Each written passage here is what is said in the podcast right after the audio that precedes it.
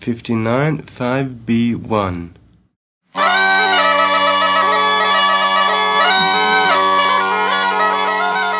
Benvenuti nel podcast Appunti di viaggio. Siamo in Sardegna, io sono Daniela Sari e insieme andremo alla scoperta di luoghi che hanno storie da raccontare. Oggi il nostro protagonista è il Teatro Civico di Alghero.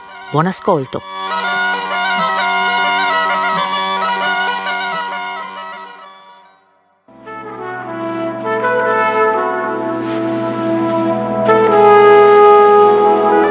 Nel cuore del centro storico è anche il Teatro Civico di Alghero. Fu edificato con il contributo di tutti i cittadini sul luogo dove prima sorgevano i vecchi magazzini del grano. Completato nel 1862, pochi sanno che è il primo e l'unico teatro ligneo della Sardegna e uno dei pochi rimasti in Italia. Il prospetto è di gusto neoclassico, ritmato armonicamente da sei semipilastri ionici e ben si inserisce nel contesto urbanistico cittadino. Aiuta anche la mancanza di intonaco dei prospetti esterni, che lo accomuna ai palazzotti di impronta catalana.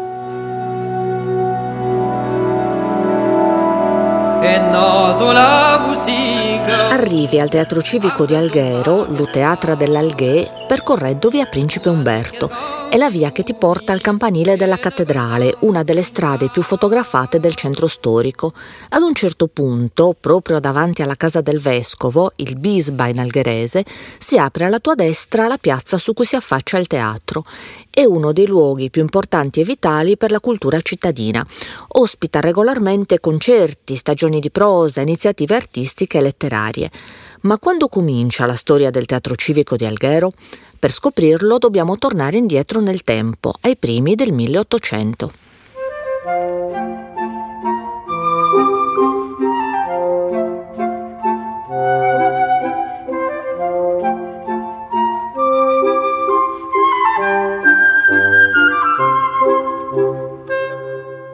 La Sardegna non è più spagnola, dal 1720 appartiene a Casa Savoia.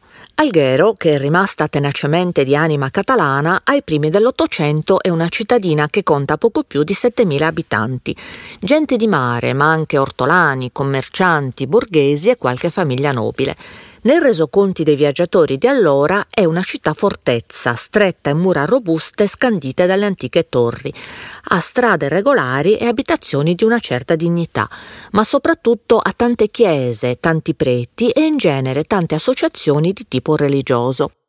A queste si deve l'organizzazione di sacre rappresentazioni che da sempre scandiscono la vita della comunità algherese. A Pasqua la Confraternita della Misericordia cura la Settimana Santa con i suoi riti di forte impronta spagnola. A Natale invece la messa di mezzanotte in cattedrale è aperta dall'interpretazione di uno dei drammi liturgici più antichi e rari è il canto della Sibilla, l'oscura profezia in catalano sulla fine del mondo. Viene intonato dal pulpito con la spada sollevata, come sarà nel giorno del giudizio.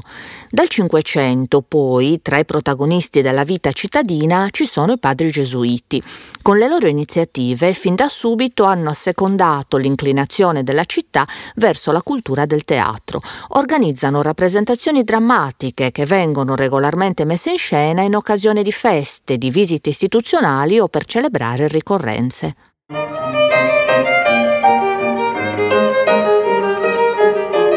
La piccola Alghero, quindi, ha una confidenza storica con il mondo della rappresentazione scenica, perciò non c'è da stupirsi se ad un certo punto, nel 1804, un gruppo di cittadini si riunisce con l'idea di dare a questa consuetudine un assetto organizzativo stabile. Nasce la società di amatori e dilettanti, scrivono uno statuto dettagliato e si mettono subito al lavoro serve prima di tutto una sala e la ottengono abbastanza in fretta. È un magazzino di proprietà pubblica collegato alla chiesa di San Michele nell'ex collegio dei Gesuiti. È più difficile trovare i finanziamenti. Qualcosa si riesce ad ottenere dal consiglio civico e per il resto si fa colletta tra i cittadini. Pian piano i soci riescono ad allestire la sala, comprano gli strumenti musicali e stipulano contratti con gli artisti. Così Alghero, terza in Sardegna dopo Cagliari e Sassari, si ritrova ad avere quello che si può già definire un teatro stabile. In questa sala si organizzano concerti e stagioni d'opera, ma anche feste e balli in maschera, con lo scopo di raccogliere fondi per contribuire alla realizzazione di opere pubbliche cui la città tiene particolarmente, come la strada per il santuario di Valverde. La società di amatori e dilettanti riesce ad andare avanti tra alti e bassi di bilancio fino al 1841, che per il teatro algherese è l'anno orribile.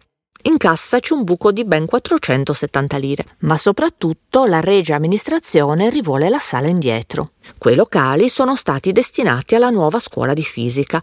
Per gli algheresi è un colpo al cuore. Scrivono, si lamentano, supplicano, chiedono un ripensamento. La risposta è no, non ci sarà nessun ripensamento. Ma state tranquilli, suona un po' così la replica. Troveremo la soluzione più vantaggiosa per tutti. Ci riprendiamo la sala, ma vi promettiamo che la vostra città avrà un teatro nuovo di zecca. Parola di viceré.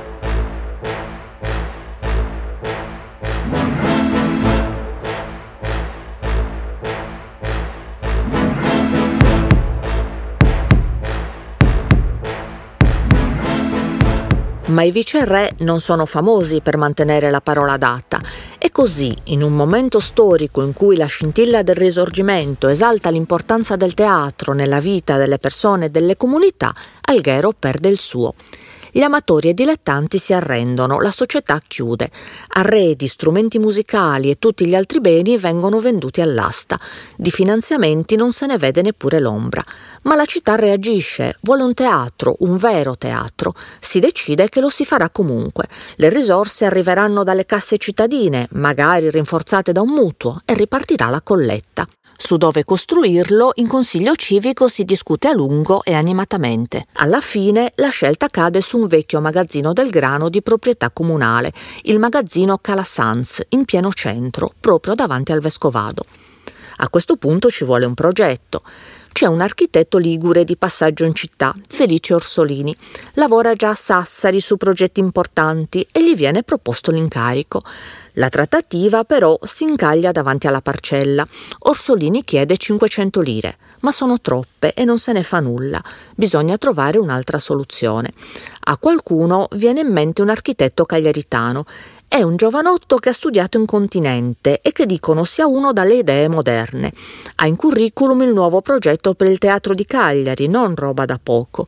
Si chiama Gaetano Cima. Il sindaco di Alghero, Antonio Pes di San Vittorio, gli scrive immediatamente e gli chiede di progettare un teatrino comodo per una popolazione come questa nostra di 8.000 anime circa, compresi i contadini e pesani che poco curano tali divertimenti.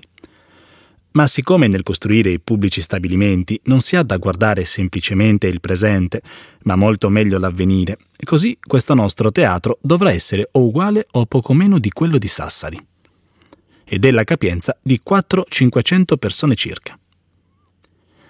Dovrà essere di tre ordini di palchi oltre il loggione, con tutte quelle comodità accessorie di botteghino, camerini, eccetera, che formano il complesso del teatro.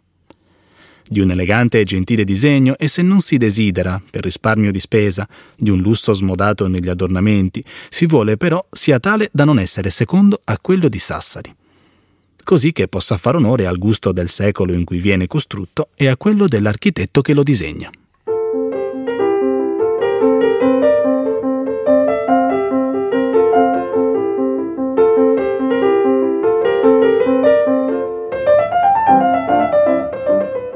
Gaetano Cima legge, riflette e calcola.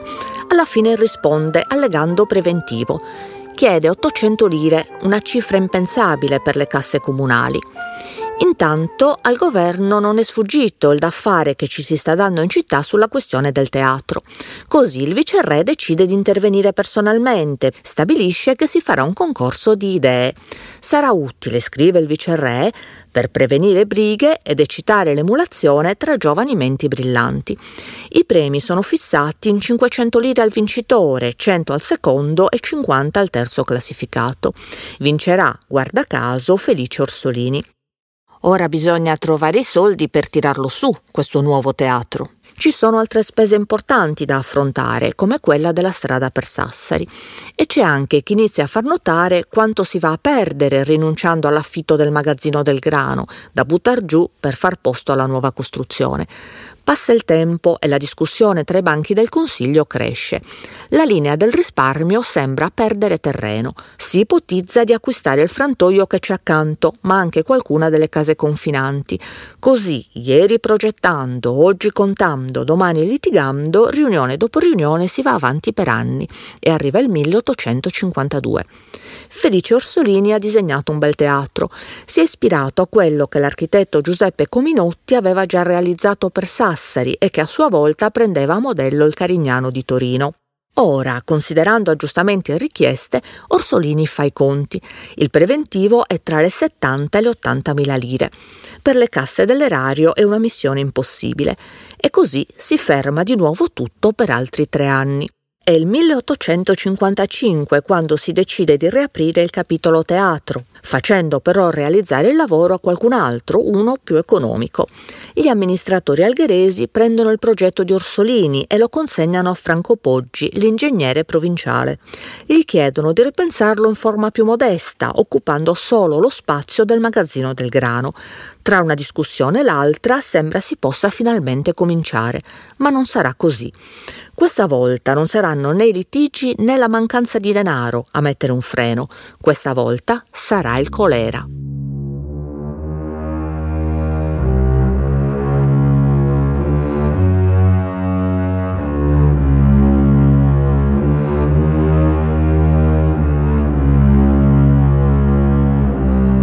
Nel 1855 il sindaco di Alghero è un medico, un bravo medico da quello che raccontano le cronache. Si chiama Giovanni Battista Garibaldi ed è cugino di Giuseppe Garibaldi. L'eroe dei due mondi non è ancora sbarcato a Marsala con la camicia rossa e mille, questo dovrà succedere tra cinque anni, e ad Alghero ha parenti, amici e soprattutto fratelli massonici. Deve essere molto preoccupato per loro, perché la vigilia di Ferragosto del 1855, con meno gente al seguito e ambizioni decisamente più ridotte rispetto a quelle che avrà a Marsala, Giuseppe Garibaldi sbarca ad Alghero. Si ferma solo un giorno, il tempo di riunire il piccolo gruppo che che gli interessa, farlo salire a bordo e portarlo lontano dall'epidemia. Il Garibaldi eroe se ne va e al Garibaldi sindaco spetterà dopo l'estate la conta dei morti. Sono tanti, ben 600 su una popolazione di 8.000 anime. Visto il contesto, il teatro è l'ultima delle preoccupazioni. Se ne hanno di nuovo notizie solo l'anno successivo e non sono buone. La commissione regia responsabile dei controlli respinge il progetto dell'ingegner Poggi. Ora la sala risulta troppo piccola in proporzione al numero degli abitanti, non rispetta i canoni stabiliti quindi non c'è il permesso per aprire il cantiere. In consiglio comunale scoppia l'ennesimo parapiglia. Il compromesso finale è aggiungere sì metri quadri, ma pochi, acquistando uno solo degli edifici confinanti. Si va avanti fino ad incontrare l'ostacolo successivo, le gare d'appalto. Partono i ribassi, i ricorsi, i litigi e i pasticci. Aggiudicato l'appalto, da lì a poco scoppia la guerra tra l'ingegnere e il direttore dei lavori. Questi poi litiga con il falegname, che a sua volta ha già litigato con il comune, mentre le spese continuano a lievitare.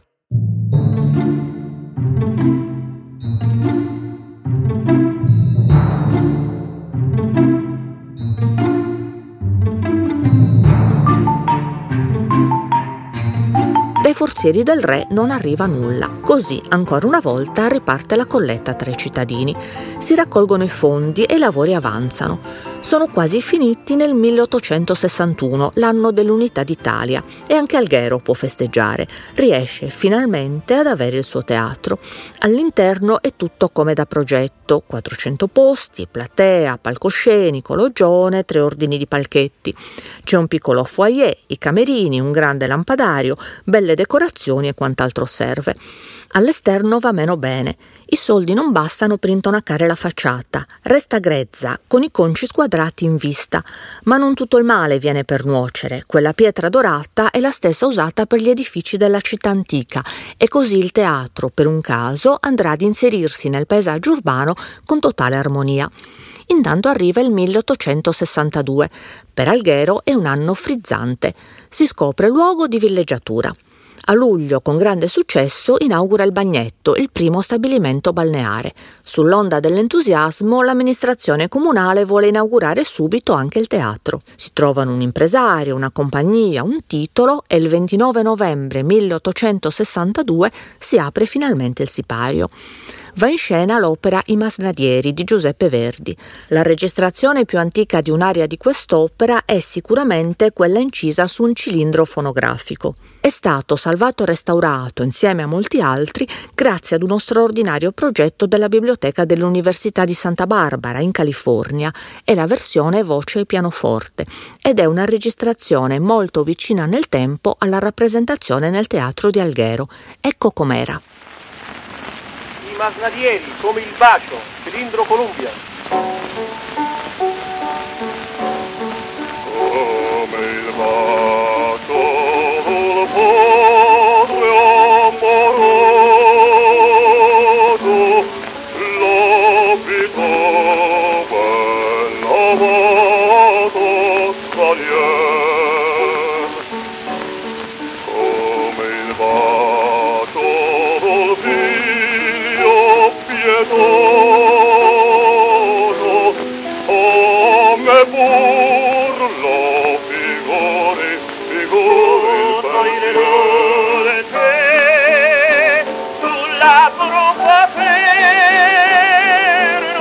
Da questo momento in poi la vita del teatro procede più o meno regolare. È la vita di un teatro di provincia che mette in scena opere liriche, rappresentazioni drammatiche e concerti, ma ospita anche momenti pubblici, così come feste e balli in maschera a carnevale. Il tempo scorre, le candele vengono sostituite dalla luce elettrica, arriva il cinematografo. La vita lì fuori cambia, il nuovo secolo, la Grande Guerra, l'epidemia di Spagnola, il regime fascista, la Seconda Guerra Mondiale. Il 17 maggio 1943, la notte di San Pasquale, l'aviazione inglese bombarda Alghero. In tanti vengono colti nel sonno e il bilancio sarà terribile. Oltre 100 le vittime civili e tantissime le case distrutte, alcune molto vicine al teatro, che viene risparmiato.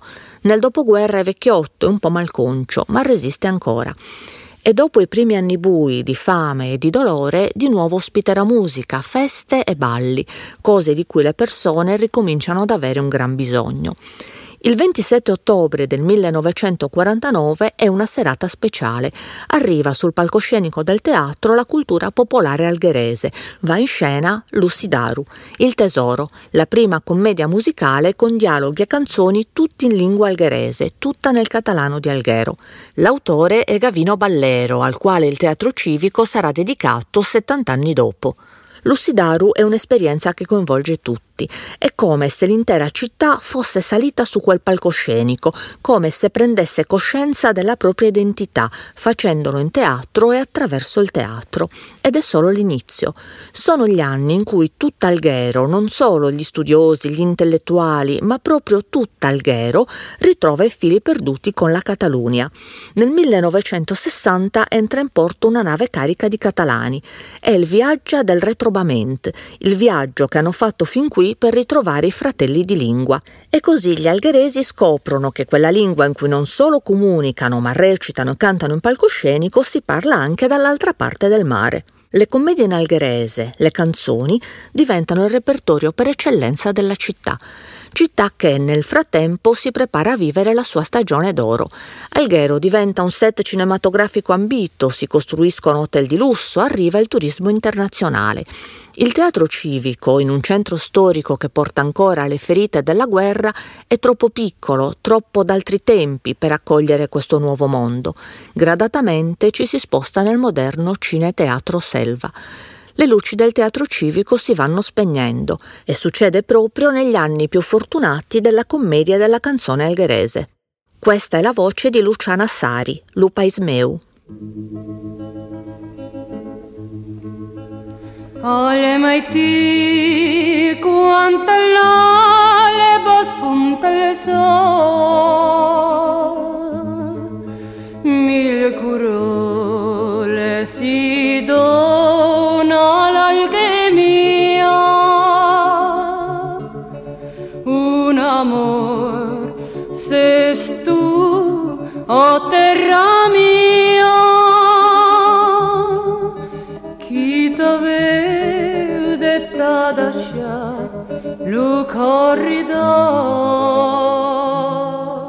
Passa il tempo.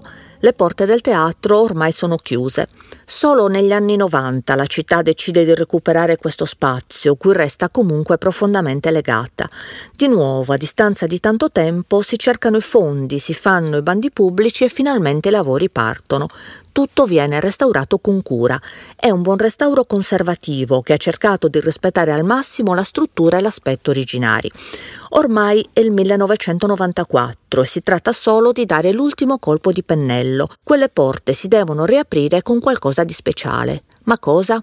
Un salto indietro, al 1944.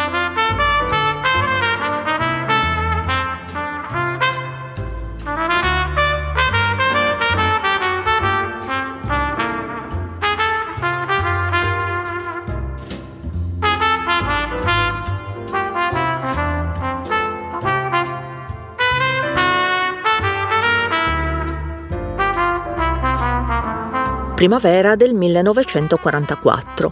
Nell'aeroporto militare di Fertilia sono di stanza i piloti francesi inquadrati nell'aviazione americana. Arrivano dall'Algeria e da qui partono in ricognizione. La loro documentazione fotografica è fondamentale per preparare lo sbarco in Provenza. Del gruppo fa parte anche Antoine de Saint-Exupéry, l'autore del Piccolo Principe. Con lui c'è John Phillips, americano, fotografo della rivista Life. Saint-Exupéry ha già 42 anni, sono tanti per affrontare questo tipo di missioni, ma i due, pilota scrittore e fotografo, hanno l'obiettivo di realizzare insieme un racconto del tutto speciale da pubblicare proprio sulle pagine di Life. Sono mesi bui, mesi di guerra, in cui nascono amicizie profonde, scambi, vicinanze, momenti custoditi nella memoria dei protagonisti e documentati dalle foto straordinarie di John Phillips.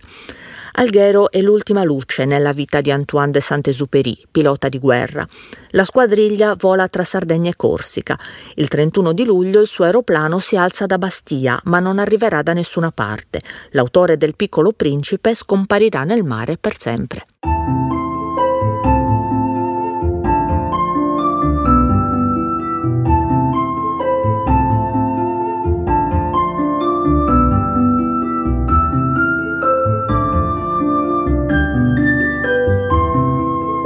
E di nuovo il 1994, 50 anni dopo.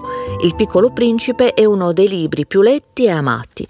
La Francia, l'Europa il mondo intero si preparano a rendere omaggio ad Antoine de Saint-Exupéry. Sono tantissime le iniziative, francobolli, mostre, dischi, libri, spettacoli. A mezzo secolo da quel tragico volo lo scrittore francese è tra i più noti e apprezzati. In pochi però conoscono l'ultimo periodo della sua vita. Pochi sanno che lo passò in quest'angolo di Sardegna con gli ultimi amici, che qui Antoine de Saint-Exupéry vide i suoi ultimi tramonti, quelli che, come fa dire al piccolo principe, si amano quando si è molto tristi. Per l'azienda di soggiorno e turismo di Alghero è l'occasione perfetta. La città si propone, riesce ad inserirsi tra le tappe ufficiali delle celebrazioni internazionali. Il vecchio hangar dell'aeroporto ospita installazioni e ricostruzioni sceniche. L'antica torre di San Giovanni accoglie le foto di John Phillips in prestito dal Museo di Losanna e con un grande sforzo organizzativo e un impatto emotivo che coinvolge tutta la città, il Teatro Civico il primo luglio 1994 riapre le porte.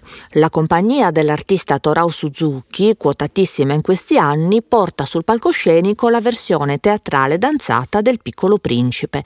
Da allora, nel segno un po' magico del bambino che viene dalle stelle, il Teatro Civico ha ricominciato a vivere e oggi ospita con regolarità stagioni di prosa, concerti, serate culturali, commedie e canzoni nel catalano di Alghero. L'Uteatra dell'Alghè è di nuovo vivo, di nuovo a disposizione di tutti e merita una visita.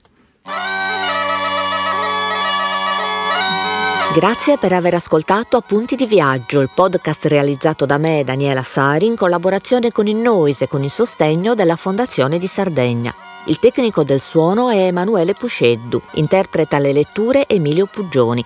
La sigla è una registrazione storica del ricercatore Andreas Benson per concessione di Iscandula. Le citazioni d'archivio sono tratte dai documentari editi dalla Regione Autonoma della Sardegna e pubblicati online su Sardegna Digital Library. Alla prossima puntata.